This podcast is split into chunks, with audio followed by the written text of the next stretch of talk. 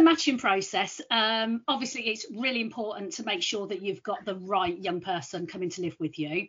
Um, even more so with resilience really because that's you know it's a long term process it sort of started the matching process really in the assessment they were sort of speaking to us you know, we got a preference for that age group, sort of like 8 to 18, the younger end of it or the higher higher end of it. So we chatted then, um, talked about scenarios as well. So that sort of helped the assessing social worker to get an idea of, you know, who would be suited to.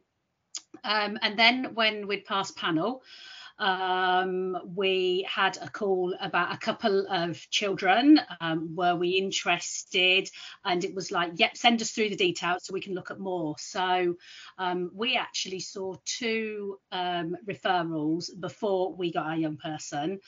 Um, some of them you look at and you think straight away, sort of like, no, there's things in the referral that you thought, no, I don't think that'll quite match. Um, another one we wanted more information on, um, but again, we discussed it with our um, assessing social worker.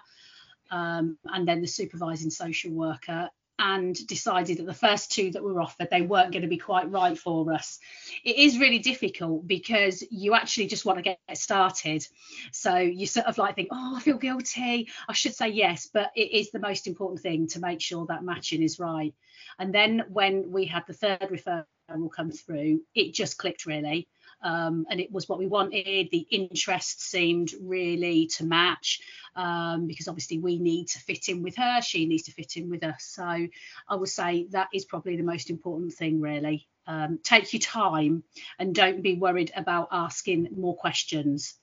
Um, there's only so much information in that referral, so you need to go back and ask extra questions to find out exactly is the match going to be right. Don't be frightened to ask.